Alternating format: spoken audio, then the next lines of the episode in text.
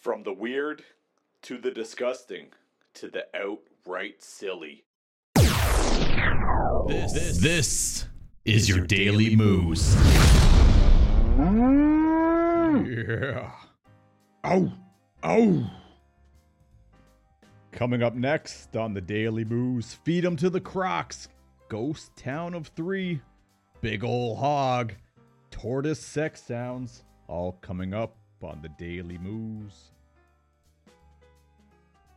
Welcome, everybody, to the Daily Moos. I am your host, Cal Rampage, aka Slob Barker, but we ain't playing no games. How's everybody doing today? It is episode 48 of the Daily Moos. Beat on, Luso, Kimchi, Sammy, what's going on? Can't wait for the tortoise sex sounds. I don't even know if there's uh some sounds for it, but I'm hoping there is. We'll find it. If we can't, we'll find it. But the use for the the tortoise sounds may shock you. Slobchi. Oh. So um we have a special announcement. We have um officially officially officially launched the t-shirt. The oh t-shirt. You guys can get it in black and white if you uh are willing to uh, get this slob of a shirt. Pure beauty. I'll definitely be uh, grabbing one for myself, and you guys can see it. Uh, looks pretty good, though. Looks pretty good. Hope you guys are all having a great day. We have a pretty big lineup today. Who knows if I'll get through them all. And if you guys have any crazy videos, remember to give them to me, and we'll read them at the halftime. Probably around like story number four after that. We'll go into the YouTube part of watching weird ass animals. It will stop? Never. Never. Luso, you just need to get on board, man. I think you just need to accept it. you just have to embrace the slob life, man. We have all done so. Never. I will never stop, Luso. Never. Uh, there's definitely more. Join us. Never will I stop this. Ever. But yeah, we have um, some crazy stories, guys. Uh, the first one is a long, like, I don't know, it's a crazy story. It, it almost deserves its own documentary. I think it'll be it'll be good times. I'm a little scared. Basically, um, we'll start with story number one. Unless you guys have anything else to say, we'll jump right into it. With uh, story number one, make sure you get your oh shirt. Number one. Yo, Kimchi, with the host. Thank you so much. Appreciate it as always. Yeah, look at that baby drenched. Pretty much just does it for the sound effect, I'm sure. but thank you so much. Yeah, we got uh, story number one. This one, this one, it might be a little nuts. We also have a Maury related story, kinda. Wife claimed alligator ate husband but then she started dating his best friend. Oh. When Mike Williams went hunting and never returned, his wife Denise Williams and his best friend convinced everyone it had been a tragic accident. Yikes. Four friends met at school, and after graduation, they became two couples and remained just as close. Mike and Denise Williams and Brian and Kathy Winchester lived in Tallahassee, Florida. I would you would date the alligator if you looked like King K. Rool. Don't also don't uh, Google King K. Rool and look at the images. There might be a big old King K. Rool dick. I found that the hard way. One day. By by 2000, Mike 31 and Denise 30 had become parents. Their daughter was born 18 months was 18 months old, and she was Mike's pride and joy. Mike was an estate agent and loved to fish and go hunting. You don't see it? I don't know. Maybe it got deleted. I definitely found it one day. Uh, they were potentially high risk. They were potentially high risk activities. Oh. So his friend Brian, who worked in, in insurance, helped him with his last three insurance policies, which result in the payout. Oh my god, this is so scummy. Which would result in a payout of 1.75 million for his family. if anything happened to him. Oh boy. Guessing this is the man here. He's looking into my soul. Sorry, man. R.I.P. Uh, Mike might have been a prankster who loved to make people laugh, but when it came to looking after his family, there were no jokes. Six months later, it was Mike and Denise's sixth wedding anniversary. Mike decided to go duck hunting in the early hours of 16th of December 2000 and planned to return by noon so they could celebrate that night. When he didn't come back from the swampy lake Sim- Seminole, Denise reported him missing. Oh boy. By the evening, there was a huge search underway. Volunteers found Mike's park or park truck. Brian even found his empty boat with his shotgun still in it, but there was no sign of Mike. As time passed, the murky waters were scoured for a body. The search team had to be careful as the area was known for huge alligators that stalked the shores. But after 44 days, the search was called off. Mike was listed as missing, and it was concluded that Mike's boat might have capsized when his body couldn't be found. It was suggested he'd been eaten by alligators. They found his empty boat, though. How was it capsized? This makes no sense already. Big old croc. Denise was left raising her daughter alone and insisted money was tight within weeks of Mike's disappearance. And before the search was called off, she applied for the 1.75 million, but the insurance companies wouldn't pay out because Mike had not been declared dead. In what seemed to many people as remarkable timing, there was a breakthrough in the case.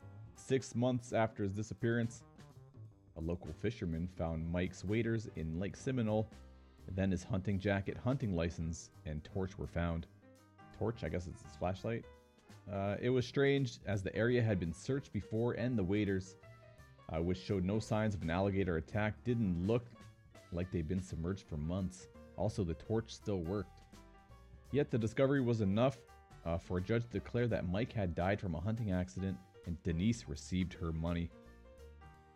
Mike's mom, Cheryl, didn't believe her son had been eaten by alligators or that he died in a hunting accident. She suspected he'd been murdered. A wildlife experts told that alligators don't feed in the cold winter months. If they do hunt, they tend to stash the kill and eat it later, and certainly wouldn't eat a whole body because their metabolism slows down when it's cold. This is so suspect. Also, the alligator did not eat him, for sure. A $1.75 million insurance policy, and he goes missing. And she tries to cash it out weeks later. Also, Mike was an expert hunter, and it seemed unlikely that he'd fall into the murky waters. 1.75 million. There was no evidence of foul play, so all Cheryl could do was try to keep Mike's disappearance in the spotlight. She made missing posters and tirelessly wrote the local governor every day for almost a decade. In the meantime, Brian and wife Kathy divorced, and tongue started to wag when he began dating Denise, the wife of his missing best friend. In 2005, the pair married. Investigators always remained suspicious of Denise and Brian, as well as the speed in which Denise applied for Mike's insurance money. She was always strangely matter of fact about her husband's alleged accident. Boy. Brian said he'd been in bed 60 miles away when Mike went hunting, but a witness put him nearby. Brian had been the one to sort Mike's biggest insurance policy just six months before his disappearance. They questioned Brian's now ex wife Kathy, and she told him she was certain Brian and Denise had been having an affair for years before Mike disappeared. But there was no solid evidence, and the truth seemed unlikely to ever surface. Then, in 2012, Denise and Brian divorced. Brian tried to win back Denise, but after seven years, it was clear it was over. In 2016, Denise got into her car with no idea Brian was hiding in the back with a gun. Oh my god, this just gets crazier. He threatened to kill them both, but Denise managed to talk him into letting um, letting him go and went to the police. Brian was arrested and charged with kidnapping and aggravated assault. When both being questioned, investigators realized that there was an opportunity to use the couple's rift to try to make them turn on each other. But Denise said she'd she'd never have married him if she thought he'd murdered her husband. They focused on Brian, who was clearly panicking about something. Over a year later, in 2017, Brian pleaded guilty to kidnapping and, ins- and assaulting Denise. She was there for the sentencing. Sentencing. Uh, he will finish what he started no matter what age he is. When he's released, she told the court. I'm asking you to sentence him to life in prison for the crimes that he committed. It comes down to my life or his, and I'm asking you, please, choose mine. Brian received 20 years in prison. Brian Winchester was the one who actually killed Mike. He received 20 years in prison. What? So he admitted it? Never did I have any intentions of harming Denise, nor would I, he said. Nonetheless, I do know she was hurt by my actions, and again, I am truly sorry. But as she led away, Denise wasn't aware of the huge break in Mike's case. Here we go. So he, it doesn't say he admitted it. He just, he got put in jail for uh, kidnapping and assault. I don't think that's 20 years. Could be wrong.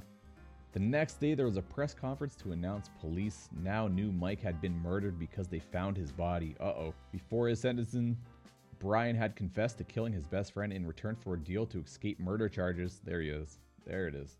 I met Mike at a gas station, followed him to the lake. He was recorded telling them, We launched the boat. It was just like a hunting trip was supposed to. I got him to stand up and I pushed him into the water. He was in a panic. Obviously, I was in a panic. I did, didn't know what to do and I ended up shooting him. Brian had shot him point blank in the head. As part of the deal, Brian told them where Mike was buried. Brian had driven the body to a remote marshland and dug up the grave for his friend. Investigators found Mike's skeletal remains and his wedding ring.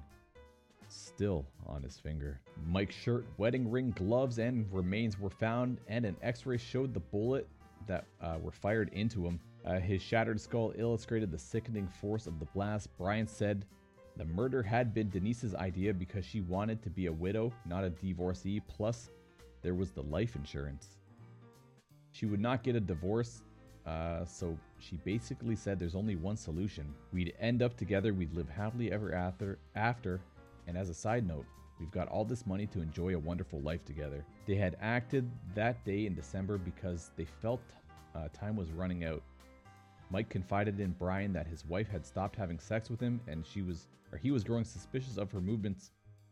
One of the life insurance policies was to close out uh, to running out. It was cold, heartless plan. Poor alligator, man. Alligator did nothing. In May 2018, almost 18 years since Mike had been killed, Denise was arrested and charged with first degree murder, conspiracy to commit murder, and accessory after the fact. In the December, in the December, what a weird phrase. Denise went to trial. She denied everything, but Brian had plenty to say. We wanted to be together, and we weren't going to let anything stop that, he testified. We had an agreement that uh, she'd never say anything about me, and I'd never say anything about her, because we felt as long as neither of us one talked, uh, nobody would find out. As he revealed all the gory details, Denise didn't flinch or even shed a tear. Cold blooded. Brian said he'd planned out the, uh, drowning him by pushing him in the lake, but he panicked when Mike struggled in the water. He started to yell, and I didn't know how to get out of that situation. I had my gun, so I loaded it and just made one or two circles around, and I ended up circling closer towards him as I passed by. I shot him. The defense uh, said Brian was obsessed with Denise, and she wasn't even there that day. They said uh, he was l- uh, lying to get revenge. Denise and her lawyers were so confident that she'd be cleared, they didn't want the jury to consider any lesser charges a big risk. It didn't pay off. The jury found Denise, 49, guilty of all charges. The sentencing, sentencing, sentencing was in February this year. Damn, man. Mike's mom, Cheryl, made an emotional statement. She begged for Denise to be locked away for life. She already lived 18 years longer than my son, she told the judge. When I try to sleep at night, I will see my son clinging to a tree stump in Lake Seminole in the dark, knowing his best friend is trying to kill him. I hear his voice screaming for help. I wasn't there to help him. Nice toes? Ooh, it will haunt me forever. Denise was sentenced to life in prison without parole. Brian will be eligible for parole in 2033 when he'll be 63 years old. They had killed the. That makes no sense. He actually murdered him, and he gets parole in 2033. That's so crazy. They had killed. Uh, they had killed to be together, but the moment they decided to part, their secret was exposed. Oof. Little murder mystery to start off the Daily Moos. What a what a crazy lady. Like they they were like, you know what? Let's set up an insurance policy for almost two million dollars. And then Let's kill him. Nobody, nobody will ever figure this mystery out. It was Colonel Mustard in the kitchen. It probably was. Stupid idiots. And that is gonna do it for story number one. A nice, uh, longest story to start off the day. And we have, we have some craziness coming right up. Story number two. I made my shed the top-rated restaurant on TripAdvisor, and then served customers Iceland-ready meals on its opening night. Green screen's probably messed up. Oh, it's good. We're good. All right. On to the next story. Story number two. I made my shed the top rated restaurant on TripAdvisor. Okay. Let's see how this goes. A man made a shed into a restaurant. Once upon a time, the long before I began selling my face as the acre for features on Vice.com, my face by the acre for features on Vice.com. I worked other jobs. There was one in particular that had that really had an impact on me, writing fake reviews on TripAdvisor. This sounds like somebody I know, possibly in this chat right now. Restaurant owners would pay me uh, 10 euros, I guess, or 10 pounds, probably like 15 bucks, and I'd write a, re- a positive review of their place despite never eating there. Over time, I became obsessed with monitoring the ratings of these businesses. Their fortunes would generally turn, and I was the catalyst. It's probably a good business. This convinced me that TripAdvisor was a false reality, that the meals never took place and the reviews were all written by other people like me. However, they're not, of course. They're almost all completely genuine. Probably not. And there was one other factor that seemed impossible to fake the restaurant themselves, so I moved on. Then, one day, sitting in the shed I live in, what? He lives in a shed?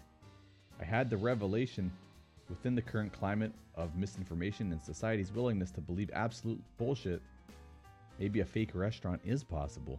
Maybe it's exactly the kind of place that could be a hit. Watch this video after, this is crazy. In that moment, it became my mission. Uh, with the help of fake reviews, mystique, and nonsense, I was going to do it. Turn my shed into Lon- London's top rated restaurant on TripAdvisor. Oh my god. Setting up the shed at Dulwich, April 2017. First of all, let me introduce you to my site, a shed in the South London garden. To get started, I need to get verified. And to do that, I need a phone. Jesus, this phone. This is last year. One burner later, and the, the shed at Dulwich officially exists. Now I need to list an address, but doing so makes uh, easy work for any skeptical fact checkers. Plus, I don't technically have a door. Instead, I just list the road and call the shed an employment only restaurant. Onto my online presence, I buy a domain and build a website. Hotspots are all about quirks, so to cut through the noise, I need a concept silly enough to infuriate your dad. Concept like naming all four dishes after moods. this is so good. Now some soft focus images of those delicious dishes. Yeah, this is this is a beat on thing 100%. Lust, love, empathetic, comfort, contemplation and happy are all the names of the food. Powerball. Gillette foam, honey. This is so nuts. Black ground pepper and bleach. oh my god. This chocolate cake's probably fake too. The food egg, the foot egg is the best.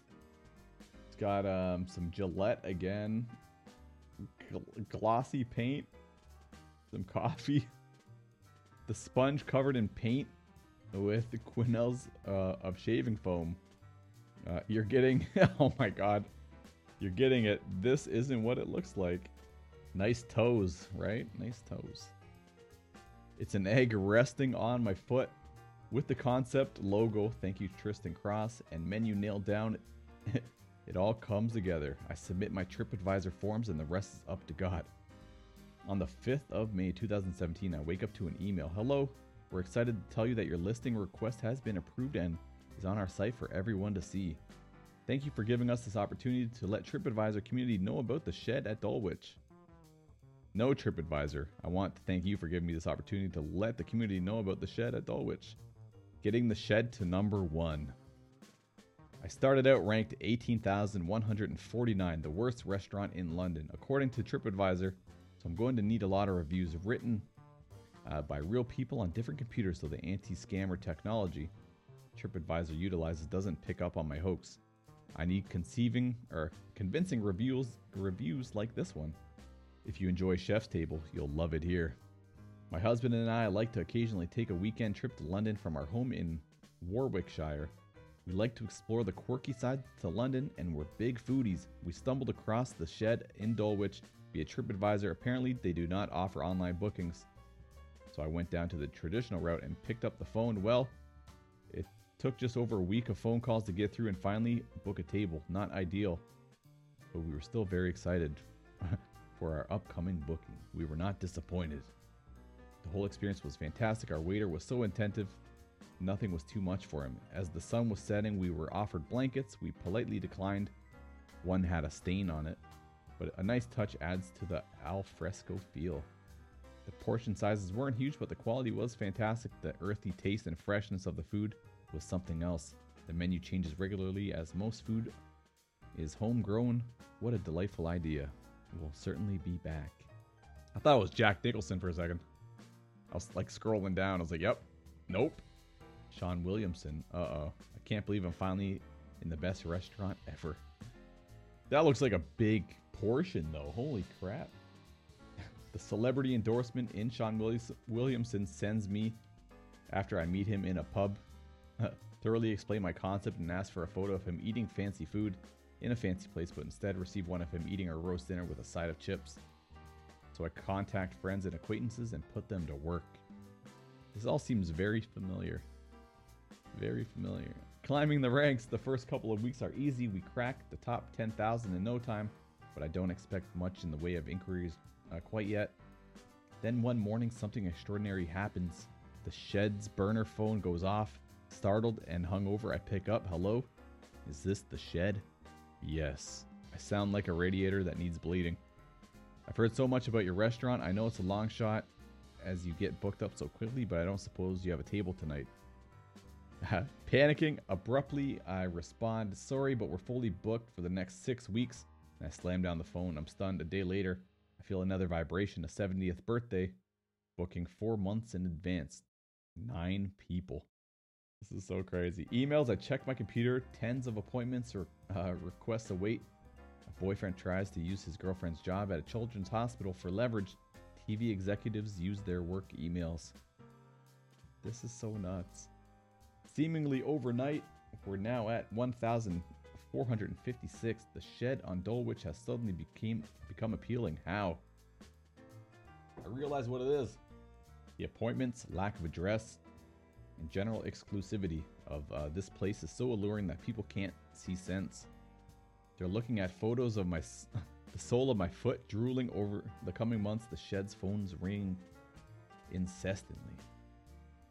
Things are getting a bit out of control. By the end of August, we're at 156. Not a single person has been there.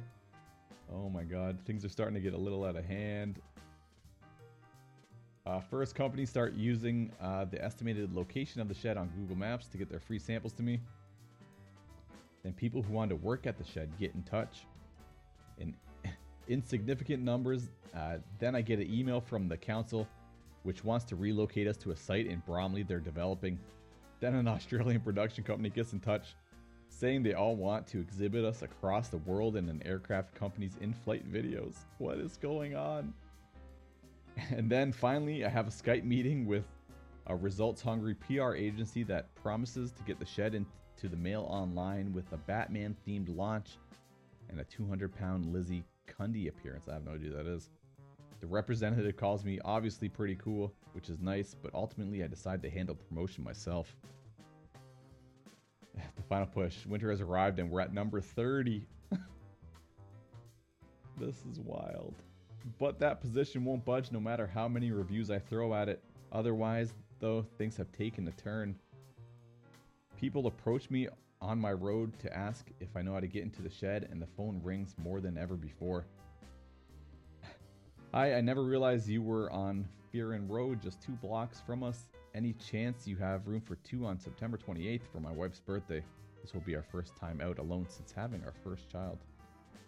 The tone of the email shifts with people from all over the globe asking to visit. Then one night, I get an email from TripAdvisor titled Information Request. Fuck. The game is up. I've been rumbled. My fingers tremble as I opened it. 89,000 views and search results in the past days. Dozens of customers asking for information. Why? Well, on the 1st of November 2017, six months after listing the shed at Dulwich Online, it's London's top rated restaurant. No way. As a. so messed up. A restaurant that doesn't exist is currently the highest ranked in one of the world's biggest cities on perhaps the internet's most trusted review site. On TripAdvisor's website, the company says it dedicates significant time and resources to ensuring that the content on TripAdvisor reflects the real experiences of real travelers. So I get in touch when the whole process is finished to ask how it is that I managed to sidestep their rigorous checks.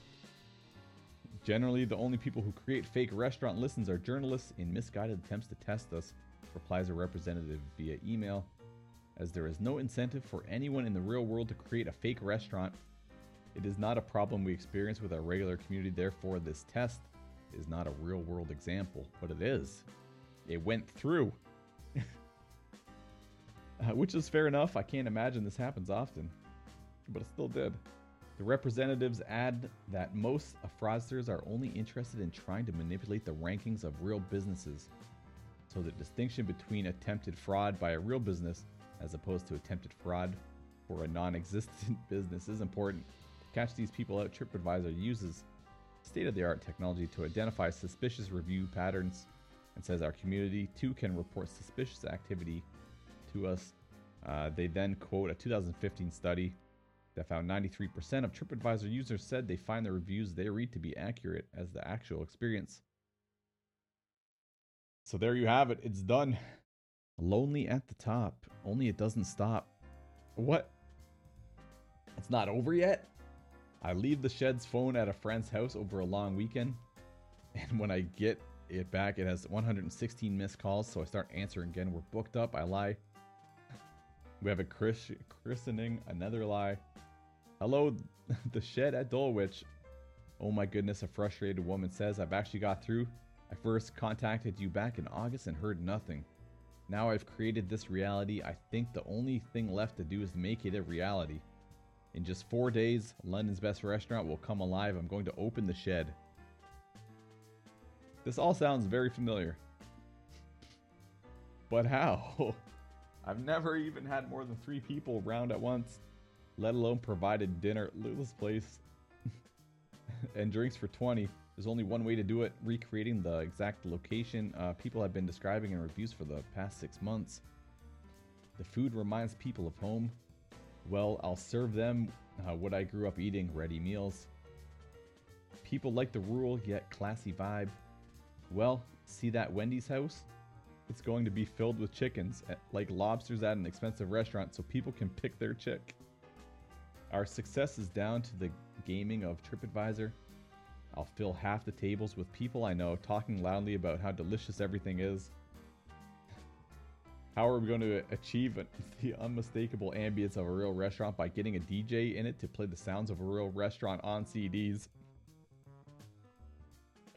to work, Wendy House. This is insane.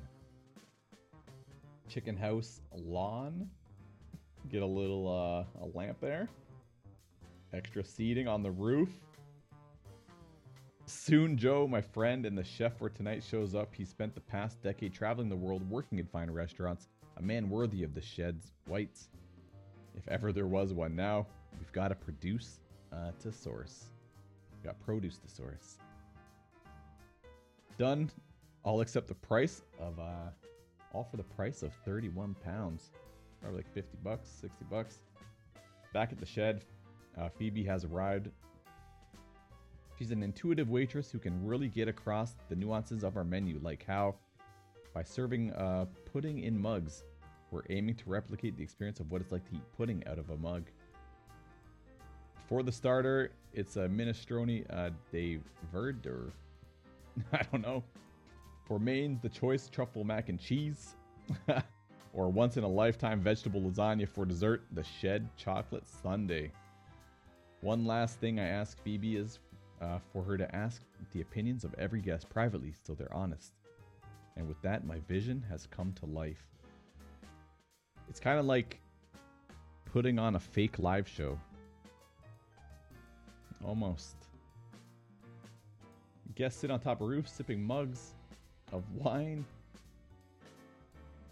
Chickens cluck happily in the Wendy house, ready to be slaughtered. Actors chomp away on spruced up uh, one pound ready meals. A DJ pumps out the sounds of the restaurant. It looks, sounds, and smells beautiful, and we're ready for our first two guests. I head to the meeting point up the road, and on time are Joel and Maria, all the way from sunny California. Vac- oh, that's so bad. Vacationing in Europe for the first time. Last night they were in Paris, and tonight is their first night in London. A Pokemon convention tomorrow brings them into the city, but they want to spend their first evening at the shed. I asked them to put on blindfolds, and they look terrified, but after the two actresses who have arrived at the same time agree, they nod. This is so elaborate.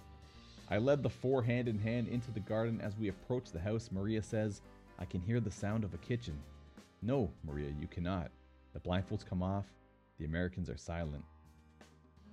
We serve moods here. I'll interpret yours and bring a dish that suits. Uh, Maria, I get a homely energy from you. Joel, I'm feeling cool, right? I rush into the kitchen, grab two mains off Joe. As per my request, the DJ triggers ding sounds frequently to disguise the noise of our microwave.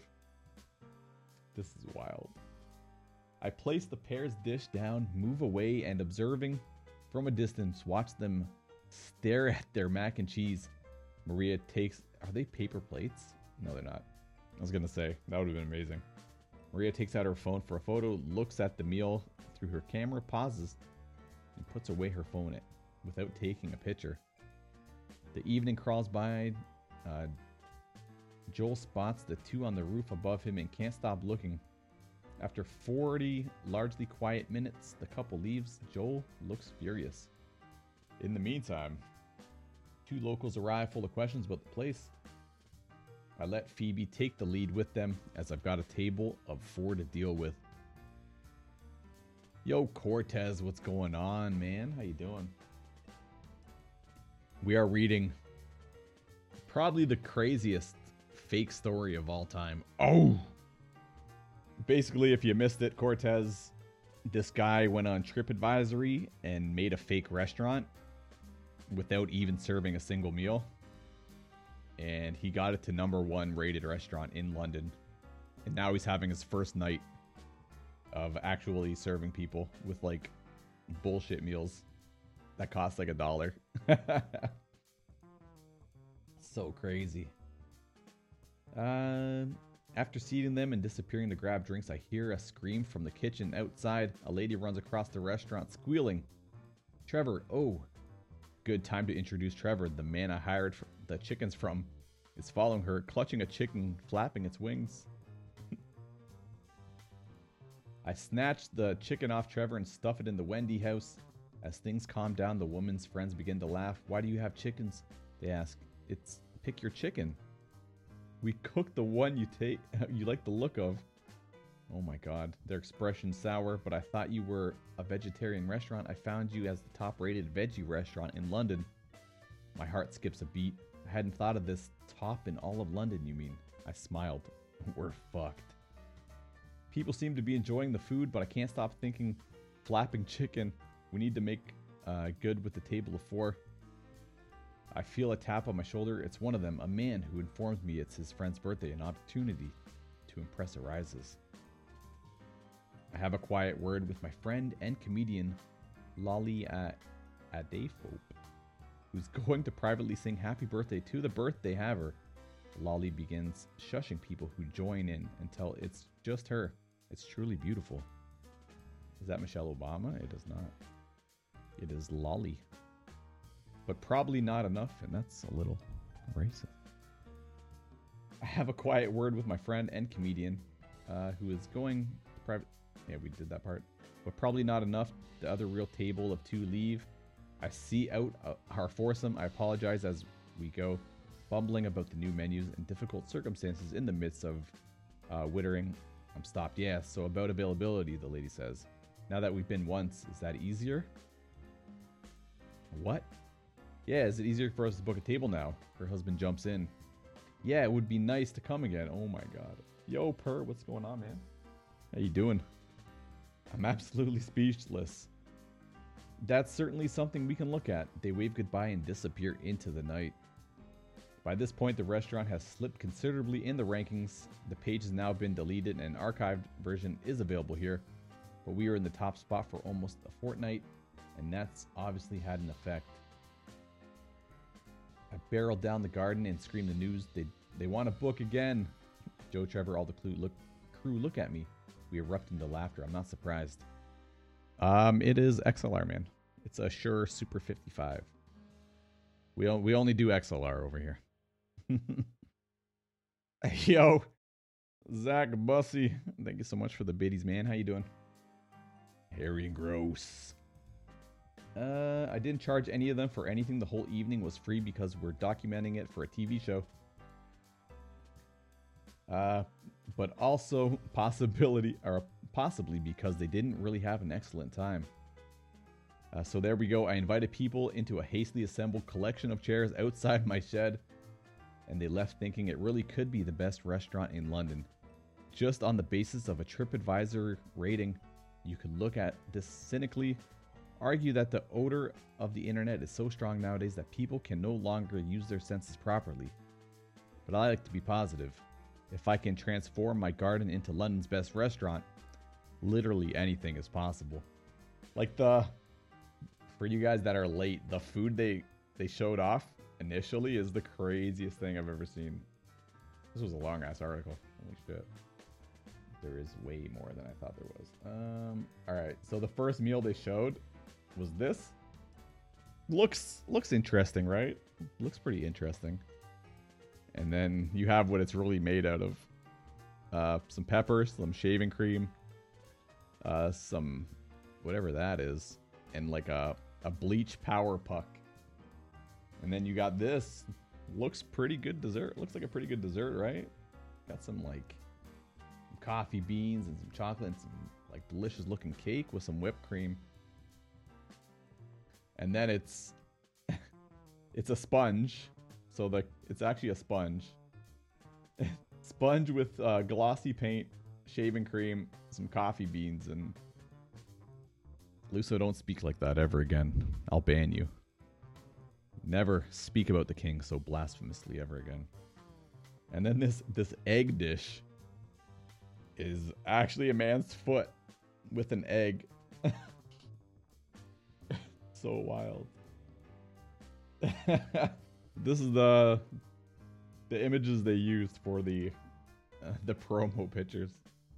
Suck those toes. No, thank you. All right, that is story number two. Holy crap! It's like an hour in. Pale ass foot. They live in London. There's like no sun there. And we're gonna head on to the next story. Story number three. If you guys have some videos, uh, Cortez or anybody else, uh, now's your time to get them in. We have two more stories to go. and we'll uh, we'll dive into the the midway point. Uh, anything kind of like weird or crazy, uh, just make sure it's on YouTube. Usually we watch like animal stuff or or whatever whatever there is. Don't bans you. I, I got you, bro. Don't worry. It was for uh, Luso, not you. Anyway, on to the next story. Story number goddamn three. Distracted driver turns out to have 250 pound pig on lap. Uh, one more should do it if you uh, if you guys got it. So we got uh, both three of them right now. Have a perfect Discovery Channel sort to watch. Uh, link it up. Uh, DM me in Discord or something, or or Twitch. Anyway, on to the story. Distracted driver turns out to have 250 pound pig on lap. Dr- the driver had a second pig in the car and said he didn't want them to get cold. a Minnesota sheriff's office encountered a couple of true road hogs. Ugh. Earlier this week, a driver who was pulled over for having trouble staying in his lane turned out to be operating the vehicle. with a 250 pound pig on his lap. Sergeant Jason Foster told Minneapolis news station KMSP TV. He also had a smaller pig with him. Both pigs can be seen in a photo posted uh, to social media by Chicago. Is that Chicago? Chisago. okay. County Sheriff's Office. The size of two king slobs. Oh. That's you, the, the 250 pound pig? God damn. Uh, the smaller pig appears to be standing next to the driver's seat behind the larger pig's uh, leg. JK, that's a cop. God damn. In the post, the sheriff's office noted that its officers have encountered plenty of distracted drivers by things like cell phones, food, and changing the radio station. Catching someone driving with a lap pig was the first. The man's erratic driving was apparently caused by the larger pig leaning against the steering wheel. Foster told the TV station that the man had his pigs on his lap because he was moving to another part of the state and didn't want the pigs to get cold. When traveling by car with pets, the American Society for uh, Prevention of Cruelty to Animals generally recommends transporting them in secure, well ventilated crates or carriers inside the vehicle. Oh, yeah, he's huge now, man. He's a big boy. Uh, he's, he's getting large. All right, quick little story. And uh, this one might be long, I'm not sure. But we'll go to the next story. Story number four. Have I talked to Slob? I wish. That would make my day. I should tweet him every day on Twitter. I invented a fake friendship with Russell Brand to get free stuff. He's famous to us. It's very true. Armed with an Instagram, a look-alike, and a face swapping app, I managed to swindle free pizza, clothes, and even a hotel suite. it's the same guy. It's the same guy from the restaurant. Those guy's are god. Did I mention the shed? That thing I did? In case you missed it. I fooled the world by making the shed I live in top rated restaurant on TripAdvisor with a load of bullshit reviews. Wow, this guy is a genius. Bizarrely, it changed my life over the past few months. Thousands of new followers have flocked to my social media accounts. Dozens of drunk men have requested photos with me in South London pubs, and I can barely walk through the village I grew up in without fam- uh, family acquaintances waving at me. But how long will it last? I'm no real celebrity, just a moon faced con man. a fake doctor in Florida? Uh, I don't think I read that one. Uh, for ideas on how to prolong uh, this new life, I browsed some famous people's profiles among the self promotion and pound shop. The pound shop. That's where I'm going to take Cortez. that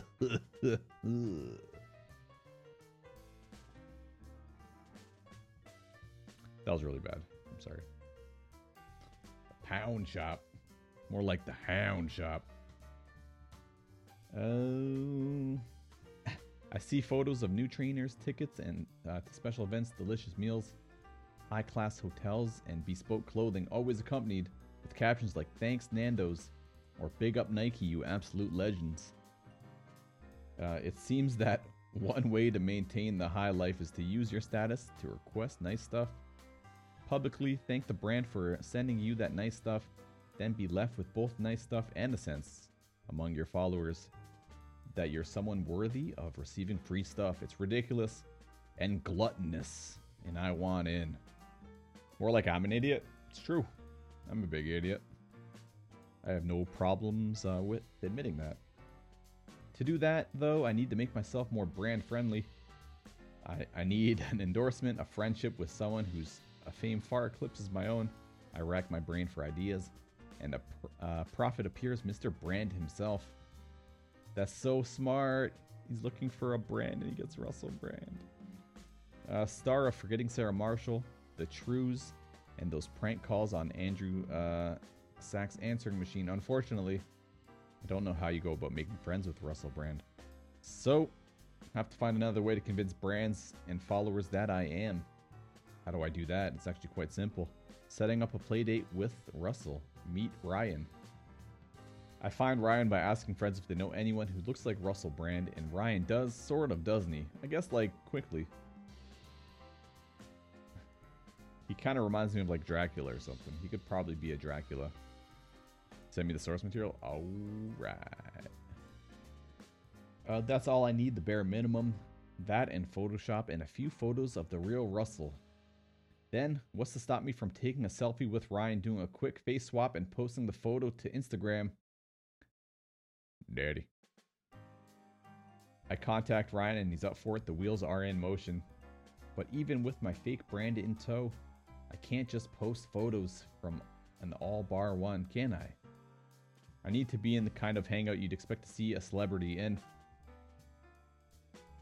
Uh, the Grouchos say, or one of those terrible upmarket Mayfair clubs where Rihanna and Bieber and Drake drink bottles of champagne worth more than a first class transatlantic flight.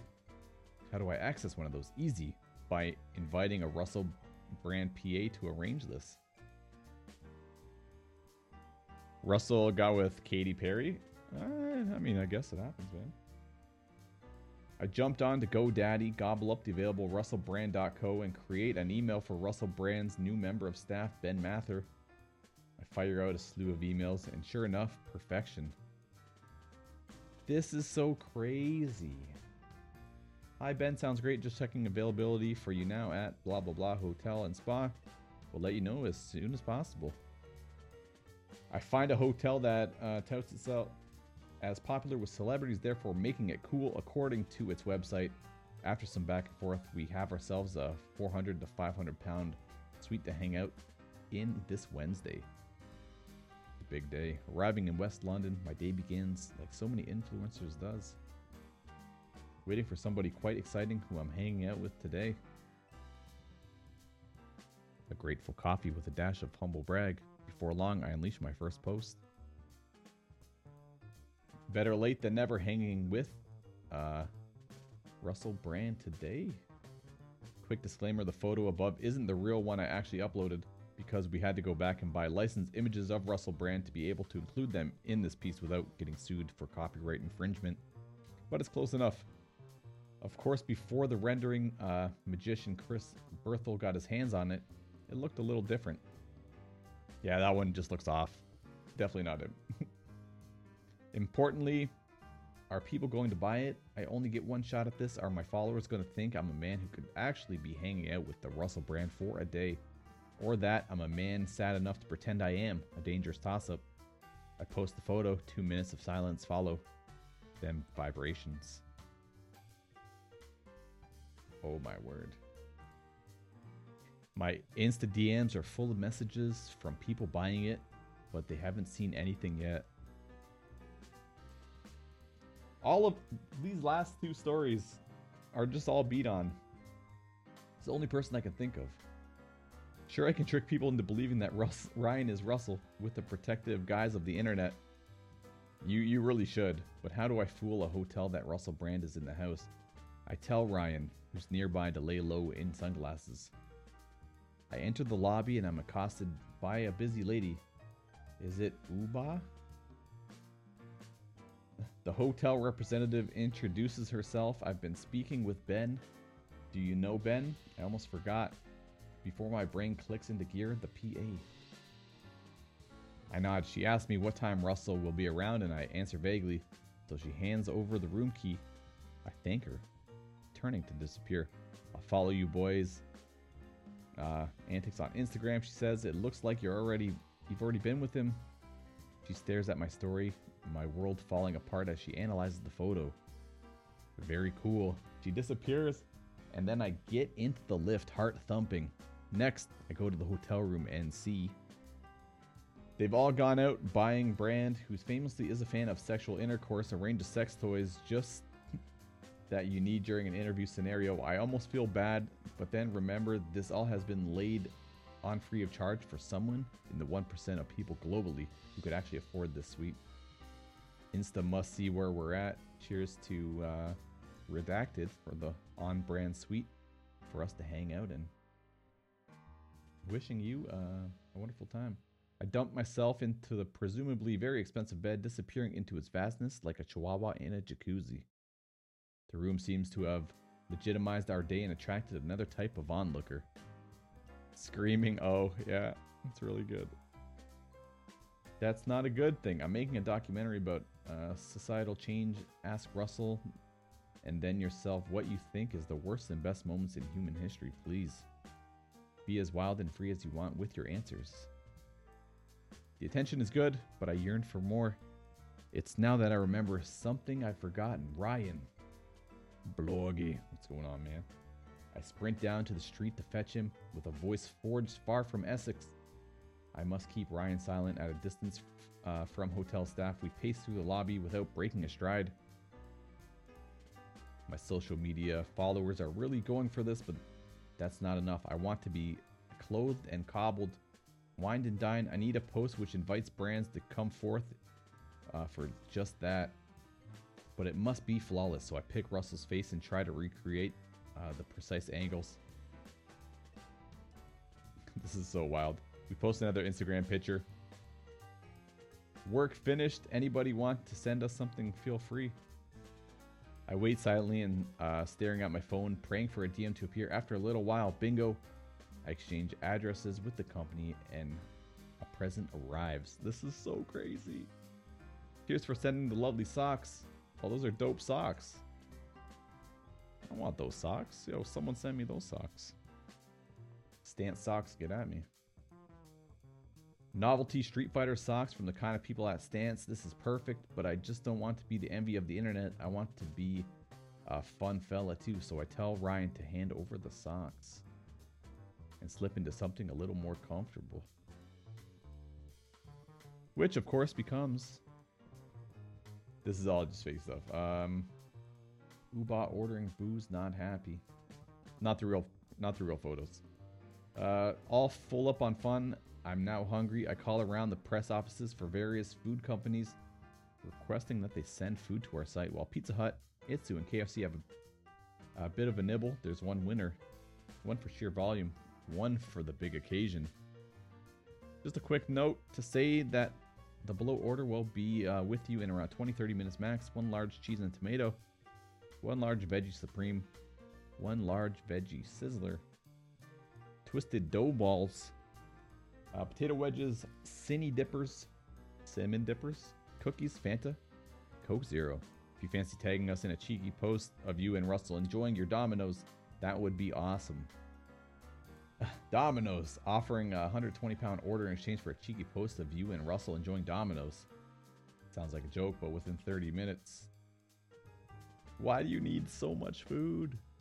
This is definitely a slob night. Slob night with the boys. We have a feast for the crucial cheeky post. Here's to the Don's Domino's UK for the feast. Does it matter that a quick Google of Russell Brand would tell us, uh, tell you he's vegan, or that he's missing his uh, very visible right arm tattoo in, in the post? Thanks for the tag. Nope. Nine slices of pizza and a cookie down. I'm filled with and satisfied. Time to hit the town. I run upstairs, grab Ryan, and we disappear into the night looking for somewhere to have fun. I fire out messages left, right, and center to Wembley, to the O2, to Wembley, and places that are usually too dear for me to afford. Spot two men standing outside of a pub drinking, and I head over holding my phone. I'm FaceTiming with my friend Russell Brand. I tell them, apropos of nothing, they look amazed. This is like the the face swap, I guess. It looks so creepy and fake. Uh, wave to Russell, I say, showing them the face swap video of Ryan waving. It looks so bad. How are people falling for this? Is that for real? One asks, waving back at the screen. Your mates with Russell Brand. I quickly put the phone away. Yeah, I wind him up, making him wave at uh, people in the street uh, when we're on calls together. That's mad. Feel validated. This is wild, man. I previously made the decision to keep all posts exclusive to Instagram to avoid too many replies, but after that encounter, I hear nothing, so I fire off a tweet. Been nice hanging out, getting to know Rusty Rockets today. Follow on my Instagram. Then the likes rack up from colleagues, peers, and industry people. This is the kind of company I want to keep. And if that wasn't enough, an email hit has hit my inbox that clinches it. A VIP invitation party that only the likes of Russell Brand could grace. The ultimate scam artist. VIP tickets to Elbow at the O2, O2 the mark of both true influencer and a friend of Russell Brand. Heading back from the O2 arena, reading messages from friends and colleagues asking what I'm doing with Russell Brand. I'm astounded. Whether the fake PA, the tailored photos, the completely off brand selection of cheese pizzas, beers, and socks we enjoyed, or the simple fact that a Google search would have told you Russell Brand has a gig in Hull this very night. there have been so many opportunities for people to call bullshit on the story, but they didn't. Uh, evidently, the power of celebrity is too strong. Now, there's nothing from stopping me from getting free socks and going to see Elbow every night of the year. Nothing apart from the cease and desist. Oh shit. I wake up to a mobile pressed into my temple vibrating. Is this Ben? Says the stern voice on the other end. How long have you been working for Russell? Because I've been working with him for 10 years. I bumble and she cuts me off. Turns out that the VIP Stereophonics tickets I requested may have been uh, given the game away. You registered the domain name russellbrand.co. I stay silent. I'd recommend that you stop whatever it is you're doing, and if you continue to send messages as his PA, you can expect legal action from Russell's agent. Goodbye. Oh man. Before publishing, I try to go to Brand for comment on the whole ruse, but only receive message telling me I can't use his image to get free stuff, which is tricky because I've already done it. Unfortunately, I can't comment any further on this matter. this is so crazy. We do not recommend that you try to replicate this tactic. If anything, it takes way too long to convincingly Photoshop pho- uh, pictures of celebrities. Probably not true if you're really good at it. Faces onto pre existing photographs, and nobody has time for that. I could name you probably one person. And that brings us to the halfway point, guys. Uh, we're gonna watch a couple videos, so sit back and uh, relax. God damn. Well, this one's for all you vapors. Um, FDA is investigating a possible link between e-cigarettes and seizures. That's kind of kind of weird. You had a couple close calls, nothing crazy. Waivers though, yo, waivers, waivers will save the day. The U.S. Food and Drug Administration, FDA, is investigating a possible link between e-cigarettes uh, use and seizures. The agency announced today, April 3rd. It's not today. The FDA said that between 2010 and 2019, there were 35 reported cases of people who had seizures shortly after they used e-cigarettes. Most of these reports involve teenagers or young adults. I wonder what, what would cause this though. In some cases, the seizures happened after the user took a few puffs. In other cases, the seizures happened up to one day after use. Patients uh, varied in their experience with e-cigarettes from the first-time users to seasoned uh, seasoned users. The agency stressed it is not clear yet if e-cigarettes caused the seizures. The worst word to say. There could be other factors that contribute to the parent uh, patient seizures, such as use of other drugs. Indeed, a few of the patients reported the use of other substances in addition to e-cigarettes, such as uh, the marijuana or an amphetamines. Uh, some patients may also have had underlying medication conditions that conditioned uh, or that can that triggered the seizures. I don't buy into this so far. However, it's known that seizures can be a symptom of nicotine poisoning. Okay, maybe, which happens when people are exposed to high levels of compound, uh, s- such as through the accidental swallowing of nicotine-containing e-liquids. The FDA knows that some e-cigarettes have designs that allow users to obtain high levels of nicotine quickly. We believe that 35 cases warrant scientific investigation into whether there is a in fact, a connection between e cigarettes and seizures, the FDA said in a statement the agency is calling on doctors and the general public to report cases of seizures tied to e cigarettes. I used to understand the link. Well, there you have it. Um, not much research in there. I thought there was going to be some explanation besides nicotine poisoning. But we're going to hit the next story um, a Maury story, if you will. All right. Cheating mom exposed after DNA test reveals her twins have different dads. So if you remember yesterday's story where the twins would not claim uh, responsibility for having a kid, we have the qu- the opposite. Cheating mom exposed after DNA test reveal her twins have different dads. How is that possible? The possibility of super uh, fecundation when two eggs are fertilized during the same cycle by two fathers is one in a million. Brenda had two babies, apparently. The woman, who is not named, was forced to admit that she had a one night stand with another man. Maury, Maury. A mum of two secret affair was exposed when a DNA test revealed her twins had different fathers, according to reports. The woman, who had not been identified but is from Xiamen, China, had requested a paternity test with her partner last year so they could formally put their twin boys on the city's uh, household register. But they were in for a shock, and the test results reportedly shown that one of the boys did not belong to the dad. Wow.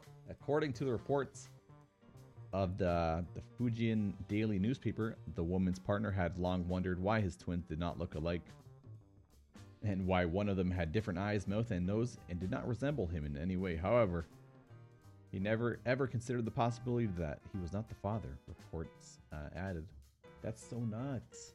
The paternity test findings carried out by the Fujian uh, Zhengtai Judicial Authentication Center in Xiamen in East China's Fujian uh, province caused a rift between couples when the wife allegedly accused her husband of tampering with the results.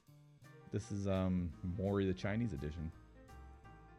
The China edition. However, the mum of two eventually admitted that she had a one night stand with another man.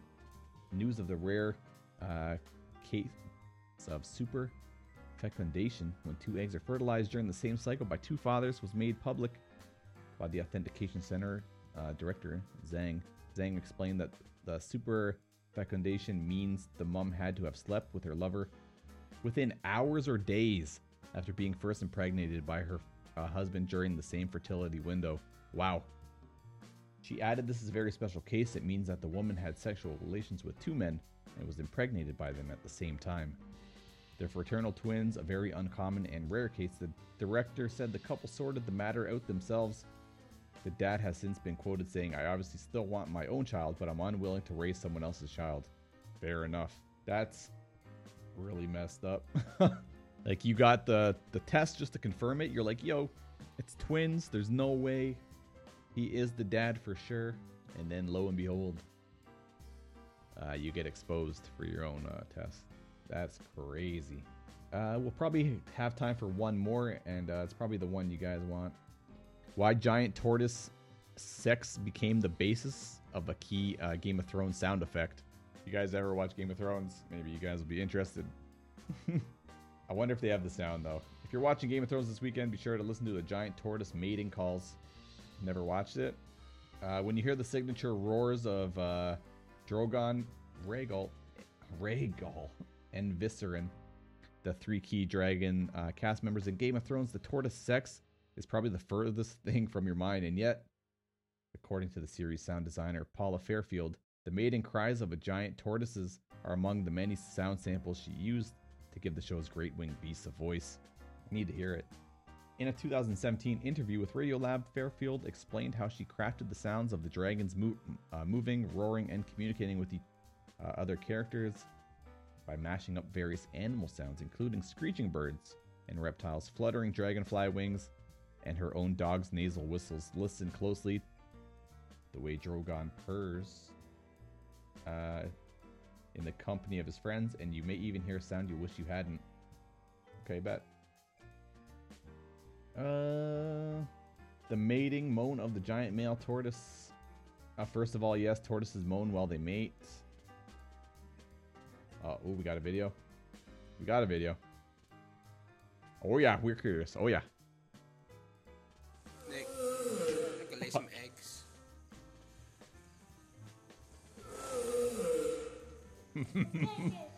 yeah, uh-huh, cool.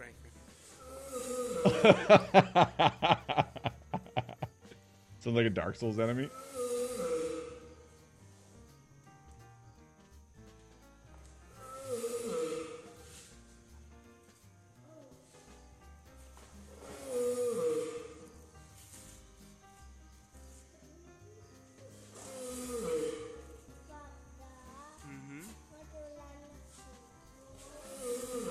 That's you four years from now. He's done. He's like, Ugh. Yeah, that one right there, like, could definitely be a dragon sound. The music's not helping. Tortuga.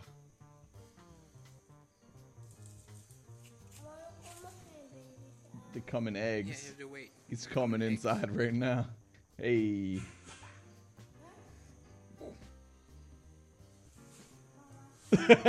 he almost fell.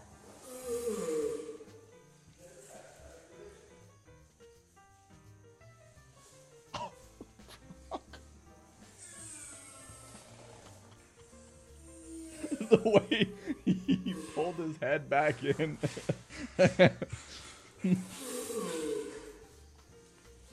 yeah, it's so good. Oh man, that was really good. First of all, yes, tortoises moan while they mate. The males, especially, are loud. Their mating groans can rattle on for 10 to 20 minutes. It can carry miles around. James Gibbs, a conversation or conservation biologist at the SUNY College of Environmental Science and Forestry in Syracuse, New York, uh, previously told Live Science it's uncomfortable and a little funny to watch. Here's a video if you're deathly curious. We did.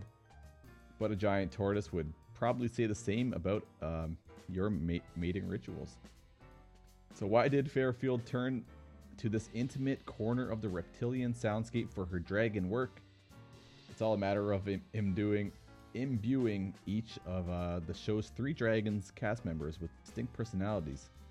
She told Radio Labs.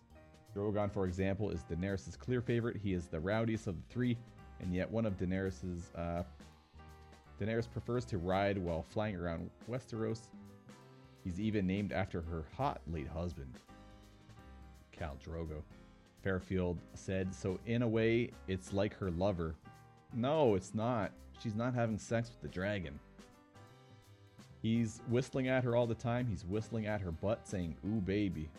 Fairchild said, the groan of the male tortoise actually became, with some work adjustments and stuff, the basis of Drogon's purr. Fairfield added that the first time she watched uh, the dragon purring scene with a larger audience, people could couldn't help but giggle without knowing why. To me, it's because the purr had that essence, that kind of sexual, sensual essence.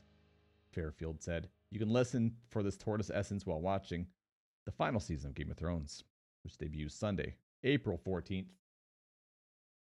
And that is the last story for the day. And you guys know what time it is for all the podcast people. Thank you guys so much for tuning in and listening. We'll see you guys next time. And uh, for everybody else, let's watch some animals beat the shit out of each other.